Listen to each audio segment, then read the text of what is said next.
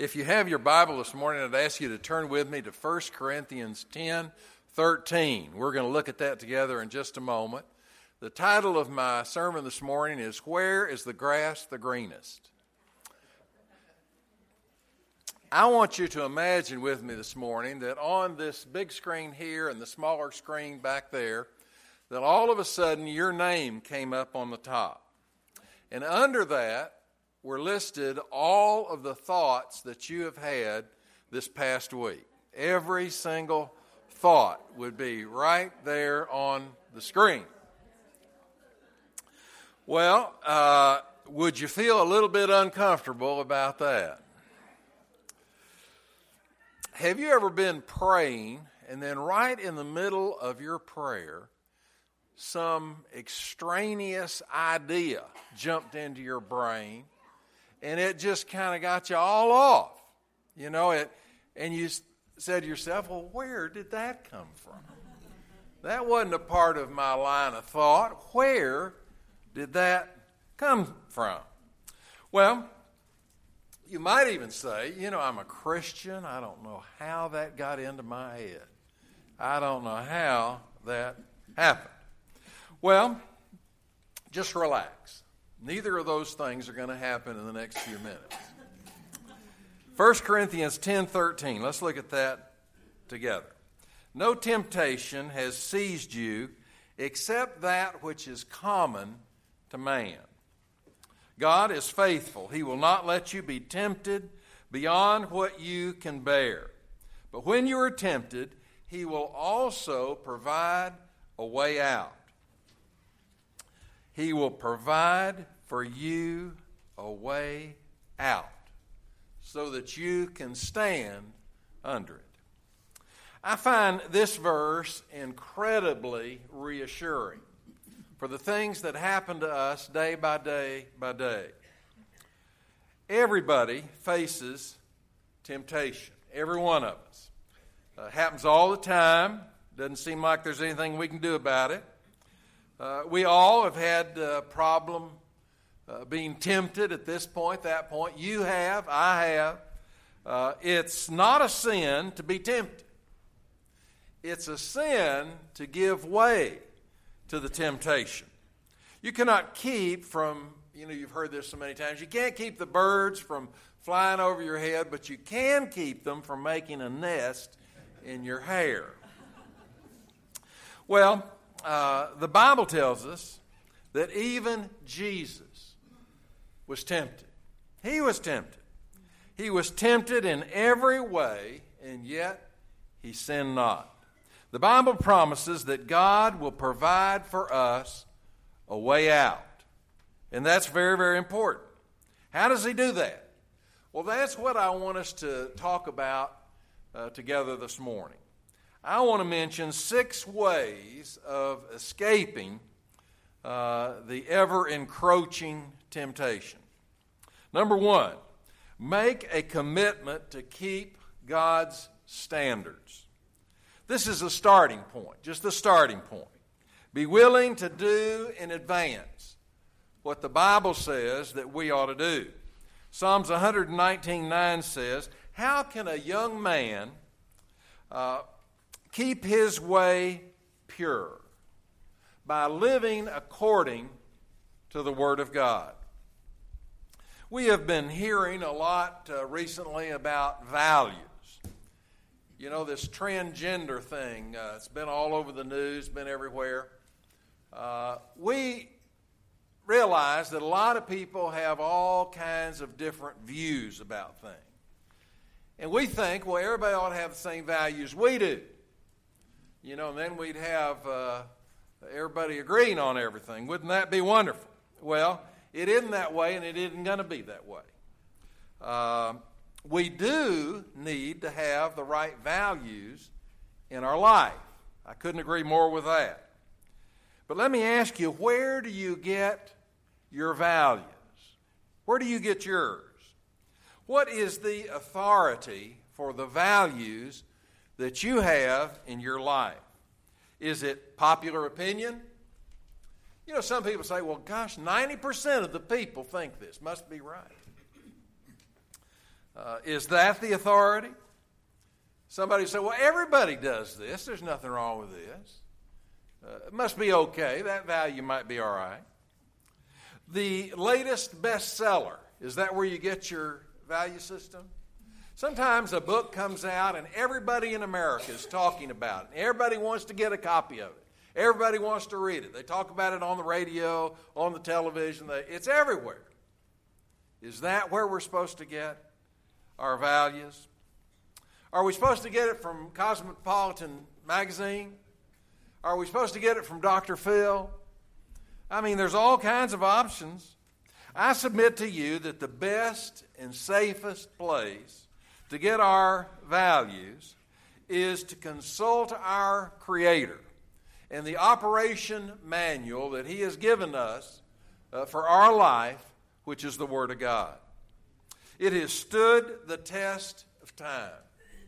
For over 2,000 years, it has provided uh, a value system, a, a guidance uh, for every man, woman, boy, and girl that would read it, believe it, live it. It's been good.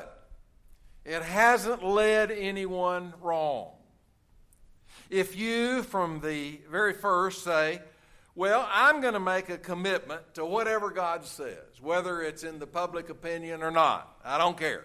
Whether it's popular or not, this is what I'm going to do. I'm going to try as best I can to follow the Word of God in my life. Uh, I hope that because I'm doing that, you might say, that the temptation will not overcome me. One of the greatest areas of temptation in our world today is in the area of morality. Uh, the, the sexual revolution that never stopped, uh, that's still going on all around us. I have some passages today. I don't know if you like to write uh, passages down, but I want to give you four uh, that speak to this uh, area of sexual immorality. And maybe these will be helpful. Maybe these would be verses that you could share with your kids or your grandkids, or your great grandkids, or your neighbor who really needs them, uh, or the person that you work with, or whatever. 1 Thessalonians 4 3 through 8. 1 Thessalonians 4 3 through 8. 1 Corinthians 6 13 through 20.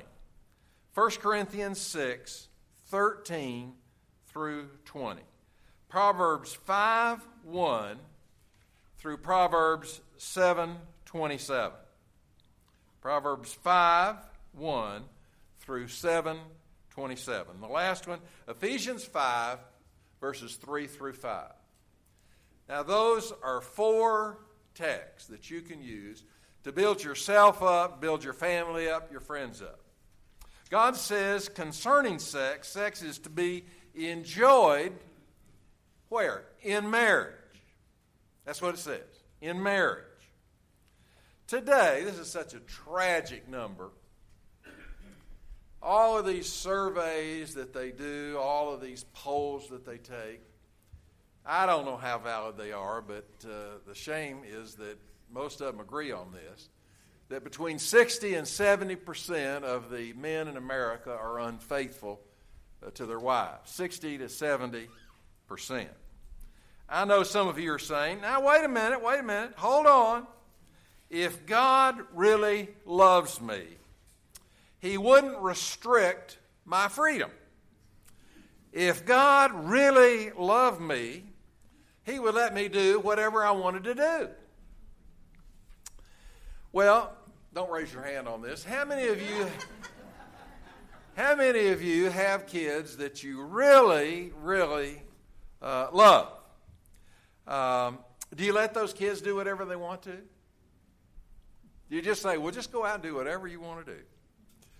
Uh, you don't let them do whatever they want to do because you love them, because you want to protect them, because you want them to do those things which would be for their own good. The point is, until you decide that God's Word is the standard for your life, you're going to fall to all kinds of different temptations. Point number two you want to maintain your marriage. This is the greatest insurance to have a happy phone, a happy life. Rekindle the fire at home.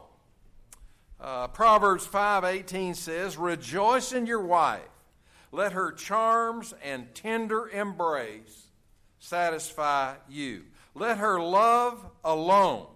Now we want to emphasize the word alone. Let her love alone uh, fill you with delight. Now, folks, uh, contrary to public opinion, God is pro sex. Uh, he, he really is. It was his idea. He thought it up. It wasn't Hugh Hefner. Uh, he thought it up. Uh, you know what I really like about the creation story?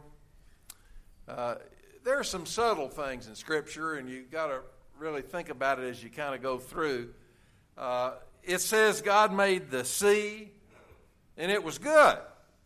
He made the trees, and it was good. He made the animals, and they were good. He made man, and he saw that man was alone. So he made woman, and he said it was very good. I don't know if you've ever noticed that in the scripture. She is very good. Uh, notice it says, rejoice in your wife. The first time Adam saw Eve, he said, This is bone of my bone and flesh of my flesh. Literally, in the Hebrew, it means, Hey, hey, hey, oh boy, oh boy.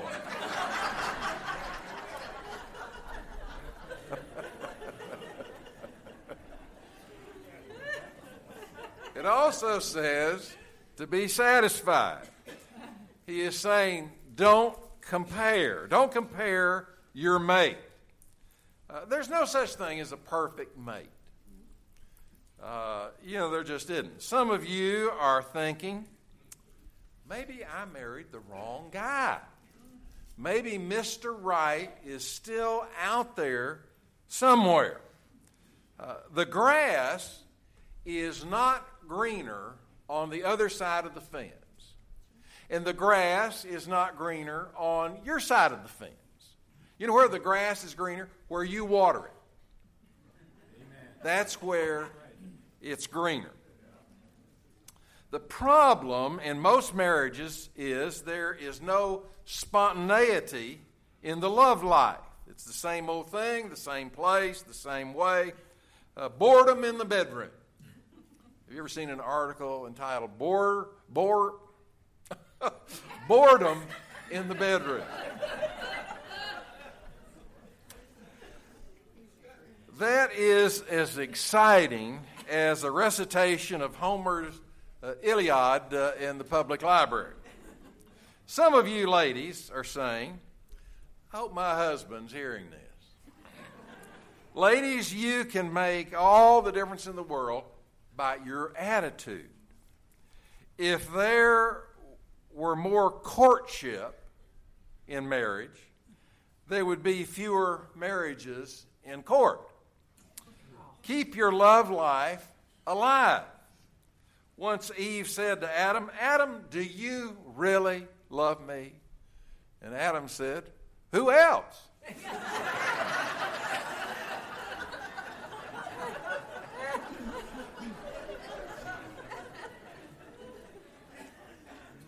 Now, he could have said that better. He could have said, You're the only girl in the world for me. That would have been so much better.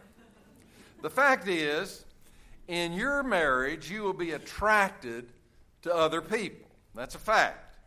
God says to redirect that to your mate. Rejoice in your own mate. 1 Corinthians 7 5 says sex is a spiritual responsibility. The Bible says if you're married, you are not to deprive each other of it. I preached a sermon on that verse uh, a number of years ago, And after uh, the service, a man came up to me and offered me a lot of money if I would preach on that once a month.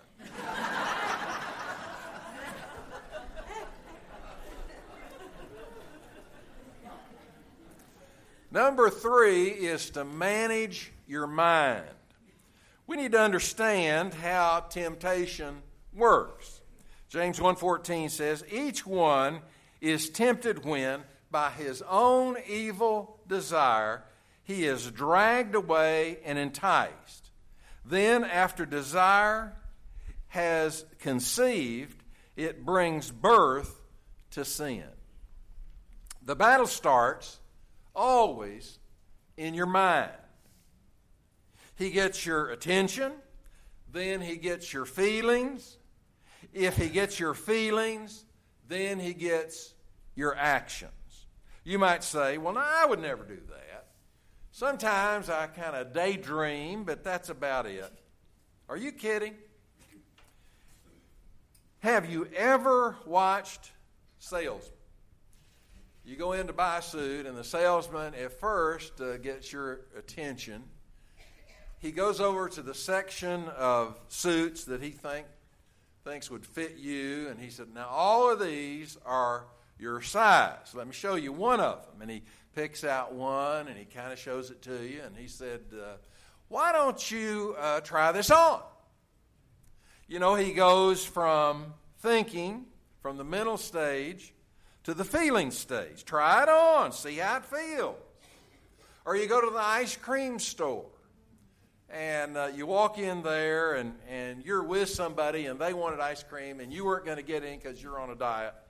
Uh, have a taste of double strength dark chocolate fudge ice cream.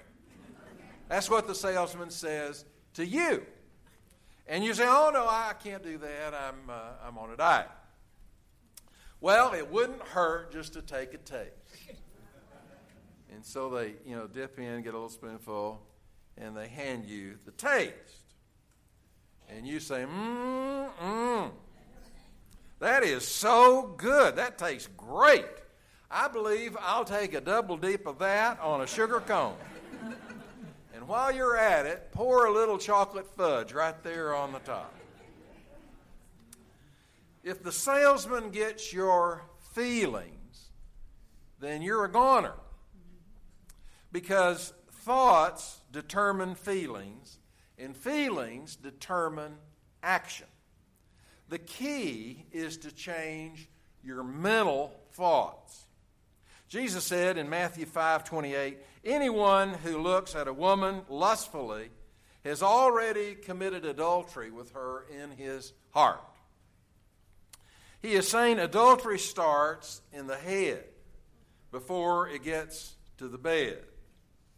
Uh, what is lust? Lust is not the physical attraction, it's not being aroused. That is humanity. Uh, that says that we're normal human beings. Lust is not the desire, lust is the desire to possess. To possess. Lust is the desire, if I could, I would. I would like to possess. It's what you do with those feelings, not the initial feelings, not the reaction. Those feelings are only a part of humanity. You have to manage your mind. King David, you remember he walked out on one of the top levels of his palace and he looked around and a few buildings over, there was an absolutely gorgeous naked woman taking a bath right on top of her house, up there on the roof. And uh, King David looked at her for a while, and then uh, he went inside.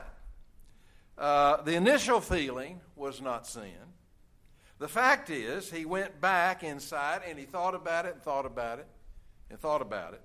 And then he worked out a plan to bring her into his home, to possess her. That was lust. We have to manage our mind. Number four, you want to monitor your media intake. How many of you would agree that we are uh, in a sex saturated society? We are bombarded with visual and verbal stimulation every day. Sex sells. It really does. From bingo to bananas to batteries, it sells everything. Lust is big, big business. If you turn on the radio to listen to some love songs, you don't get love songs, you get lust songs. Michigan State University did a study and said that the average teenage girl has watched over 1,500 sex acts or references to sex acts by the time she graduates from high school. A teenage boy has watched 100 less than that because he doesn't watch the soap operas. Now here's the bad here's the bad number. 94% of all sex on television is not between a man and his wife. You need to monitor your intake. Why? Because the Bible says the eye is the gate to your soul. Matthew 6:22 says, "The eye is the lamp of the body. If your eyes are good, your whole being will be full of light. If your eye is bad, then there'll be some darkness." Jesus is saying, what you see is what you become. Every time you look at that screen in living color on the movie screen or on the television screen, guess what? It goes off of that screen onto this screen, the screen in your head. Scientists say uh, that you remember everything you see. It goes down into your subconscious mind, but you literally remember everything that you see. Uh, after it has been transferred off of that screen to this screen, you wonder why you get that thought in the middle of your prayer life. How it kind of jumps in there all of a sudden, completely off topic. How did it get there? Because six months ago, a year ago, five years ago, you saw it on the big screen in living color. The Bible says, what goes into the gate of your mind goes into the gate of your soul. It could easily be said that what goes into your mind, uh, the mind of your family, goes into the soul of your family as well. I know each of you are sitting there and you're saying, Pastor, I can watch that stuff. It has no effect on me whatsoever. I just go for entertainment. Doesn't have anything to do, uh, really, with what I think later. Are you kidding? The way you think determines the way you feel. The way you feel determines the actions that you take. 2 Timothy 2:22 says, "Run from anything that gives you evil thoughts. But stay close to anything that makes you want to do what is right. He's telling you if you go to a movie and you realize this is a bad movie, you ought to get up and walk out. Cindy and I went to the Straz last week and we saw this uh, presentation, If Then. And uh, it, it was unbelievably bad. I mean, unbelievably bad. They started cussing, they kept cussing, four letter words all through it. We left at the half. Uh, it was terrible, just terrible. Uh, you know, if, if you get a DVD and you buy it, you rent it, uh, you realize that this is not good for you, it's not good for your Christian perspective. You need to get up, walk away, turn it off. We have to monitor our media intake. Number five, you want to minimize the opportunities for temptation. Uh, you want to avoid that fatal attraction. It's simple. Don't allow yourself to be in a situation where something really bad can happen.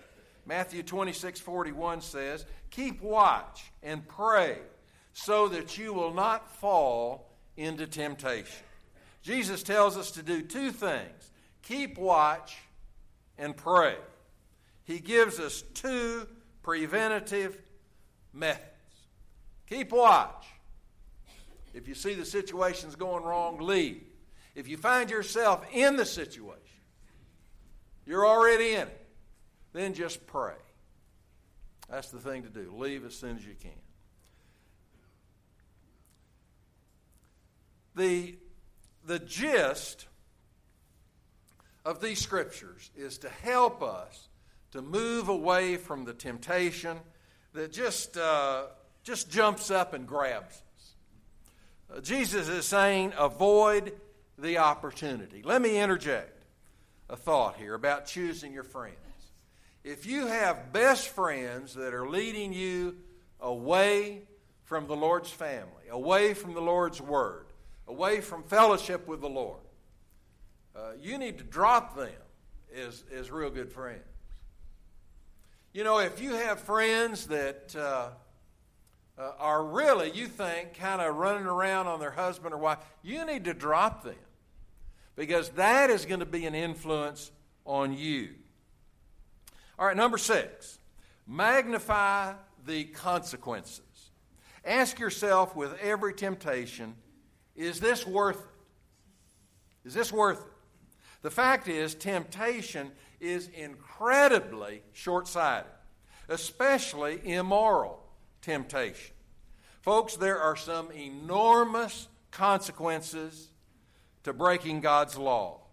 I have heard the hurtful cries throughout my ministry, the damage that has been done physically, emotionally, morally, spiritually. The fact is, when we break God's laws, we don't break them, they break us. And we're really hurt. It always causes bitterness and guilt and disillusionment, strains our relationships, strains our fellowship with God. It brings judgment on our lives. It's not worth it. It's just not worth it, no matter what society might be saying. The Bible says there is pleasure in sin for a season. Well, that's true. There is pleasure in, in sin for a while. If sin was a bummer, nobody would do it. If you can have your kicks, but you got to realize you're going to get the kick back. Uh, the Bible says in 1 Thessalonians 4 it is God's will that you be completely free from immorality. You need to be holy in your daily walk. The Lord will punish men for the sins in their life. He takes a hard line about purity. You may be saying, well, wait a minute. I know a lot of guys, I know a lot of gals, and they're doing all the wrong stuff, and there doesn't seem to be any kind of thing happening to them. They just go right ahead and do it. They are really ignoring the fact that God sees all of that. You know, God doesn't have to settle all of his books in 30 days. Uh, it, it comes eventually. Uh, the scripture says that God is not mocked, that whatsoever a man soweth, that shall he also reap. It's inevitable, it's just a matter of time. We want to magnify the consequences in a temptation. Uh, we want to resist as best we possibly can. God's laws are for our benefit, not for His. Cindy and I have been married for, compared to so many of you in the congregation, a, a short time. We've just been married 23 years. But I have been faithful to her for 23 years. And, the, and you say, well, why? Why have you been? Why have you been? Well, because I believe it would hurt my Savior's heart if I were unfaithful. I believe it would break Cindy's heart if I was unfaithful. You know, we as Christians have got to set the standard. Amen.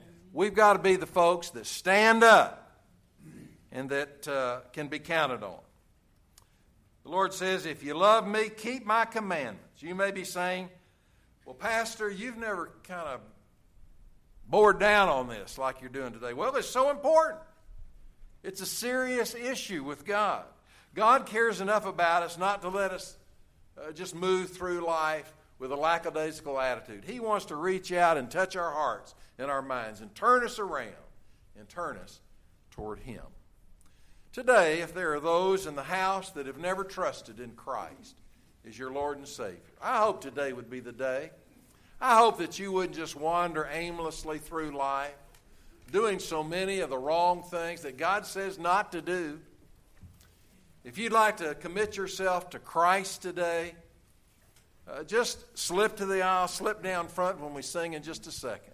Take a stand for Christ. Trust Him as your Lord and your Savior. If you've been a Christian for a long time, you've been trying to follow Christ as best you can. I hope if you're here today and you're not a member, uh, we'd love to have you come and join with us and be a part of our family. Serve the Lord uh, through this church. I pray that you do it. We're going to stand, we're going to sing. If the Lord leads you, you come on. Let's stand together.